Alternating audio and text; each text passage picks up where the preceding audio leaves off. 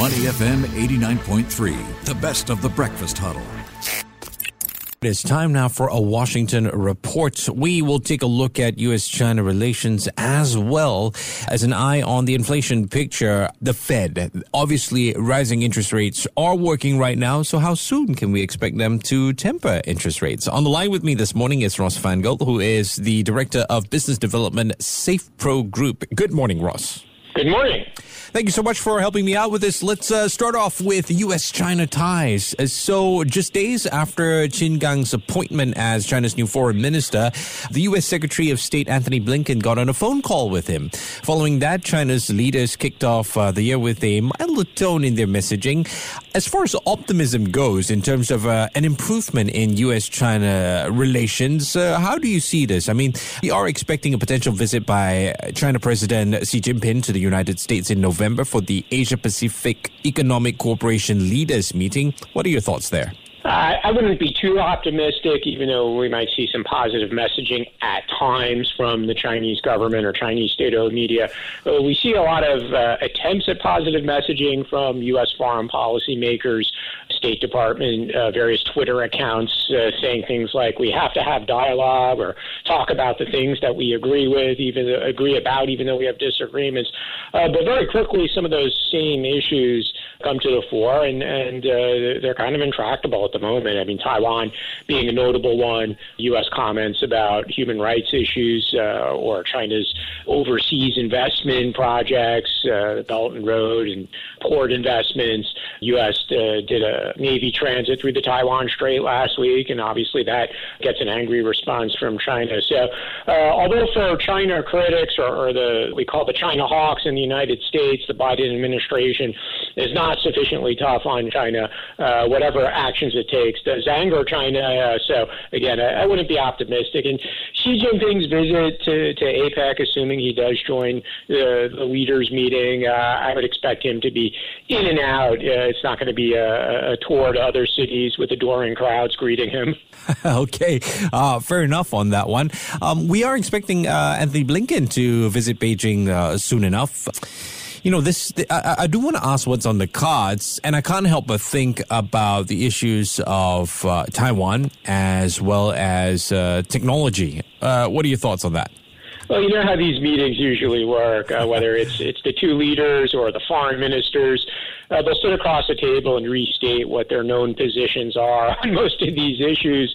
Uh, then we'll get a statement from uh, the Chinese side and the U.S. side that seem to uh, reflect that the individuals were in two different rooms, and they didn't actually uh, say what the other side, uh, you know, alleges they said.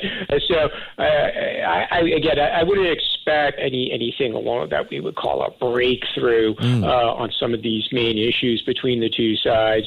With, with the Republicans taking over the House uh, the House of Representatives in the U.S. Congress, I, I think Blinken is is going to be uh, in for criticism no matter what he says, or he'll come out of the meeting and say we we made known to the Chinese side our views on Taiwan or human rights, and he's going to get slammed by Republicans in the House. So uh, whatever he does, it's a no-win situation for him. So again, I, I wouldn't expect any uh, during the visit. Ross, let's move on to the U.S. economy uh, as well as the inflation picture. I mean, we saw a big rally on Friday where Wall Street's concerned. It's set up for a strong start to the week uh, here in Asia. As, far as uh, the the labor and the economy are, are concerned, uh, what else should we look out for? It's obvious that the Fed's moves in terms of uh, tempering inflation have worked. Uh, how or dealing with inflation have worked. How soon do you think we can expect them to start to, to temper those interest rate hikes? Probably not soon. You know, the, the, the job growth uh, seems to have been higher than most of the estimates, even mm. if the, the wage growth came in a little bit below. But, but there's still these significant inflationary pressures, and you know, most experts do, do expect another rate hike. If we're, if we're looking at the schedule uh, for for when the Fed wants to be sure that they've done what, whatever they plan to do, it's got to be sometime this year. And that, the very simple reason for that is the political calendar yeah. in, in the United States States, believe it or not, will kick in just about a year from now Yeah. as, as the two parties begin their primary process to select their candidates for November 2024 presidential elections. And the Fed wants to, certainly Chairman Powell, they want to say that we're immune from politics, and you know nobody believes him, right? But you know, to the extent they want to make any significant decisions, uh, if they do have to uh, tamper inflation and potentially increase the likelihood of a recession, although you know, a lot of experts think the U.S. is going to have have a, a recession or at least very weak growth this year, then the, the time to make those decisions are in the coming months. Uh, just sticking with the jobs uh, picture, I mean, what's your observation with regards to the tech sector? Because there's been quite a bit of job cuts there. I mean, just last week we saw Amazon axing what uh, 18,000 workers, about six percent of its office staff. Uh, Salesforce as well talking about reducing its workforce by 10 percent.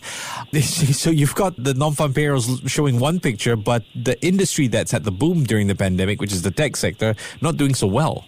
You used a great word. You call it the boom, and and uh, you know, it's clear. And maybe we shouldn't use Twitter and Elon Musk as, as, as the main example, but it's clear a lot of the tech companies uh, in boom times they they overhired, and one of the areas where they they overhire was in salespeople or marketing people. And it's the kind of thing Elon Musk was talking about. You know, maybe he went a little too far and you know laying off the bathroom cleaners, and he's getting a lot of criticism for that.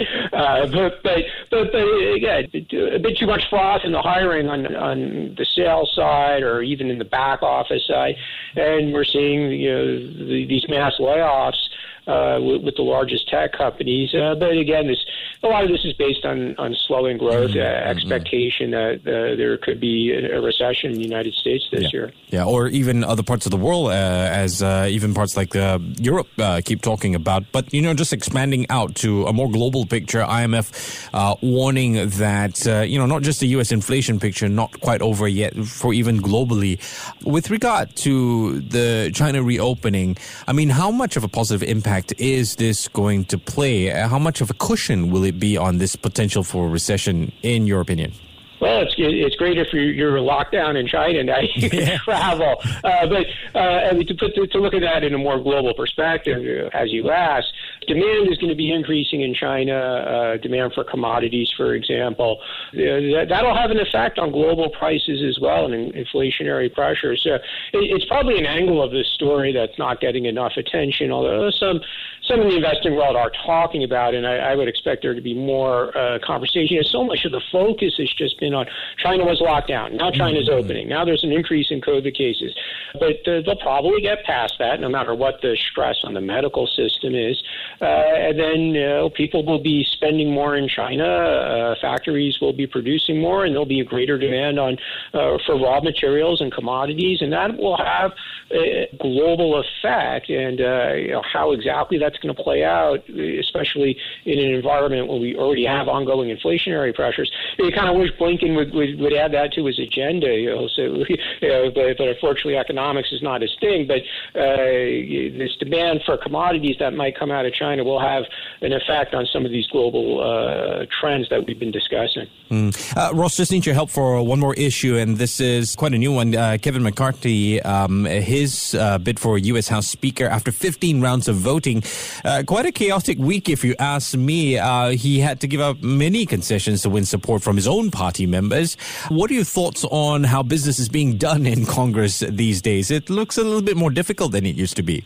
Well, Congress has been dysfunctional, especially on the House side, for many years already. But uh, here, here's the, the thing to keep in mind, the thing to watch. Whoever won the Speaker gavel was going to be a conservative Republican, whether McCarthy or someone else. The chances of, of legislation getting through the House and the Senate and signed by President Biden uh, on any topic is, is very slim. It would have to be the most bipartisan of topics, and that doesn't really exist. So in the next few months, we'll probably see lots of investigations into the Biden administration, Yeah. into the Biden family, uh, but not much lawmaking coming out of the House side. Yeah. That timing as well, considering we're heading into 2024. There you go. It's all right there. exactly. Uh, been speaking with uh, Ross Feingold, who is the Director of Business Development for SafePro Group. I do appreciate your time this morning, Ross. Take care and have a great week ahead. Thanks. To listen to more great interviews, download our podcasts at moneyfm893.sg or download our audio app. That's A W E D I O. Available on Google Play or the App Store.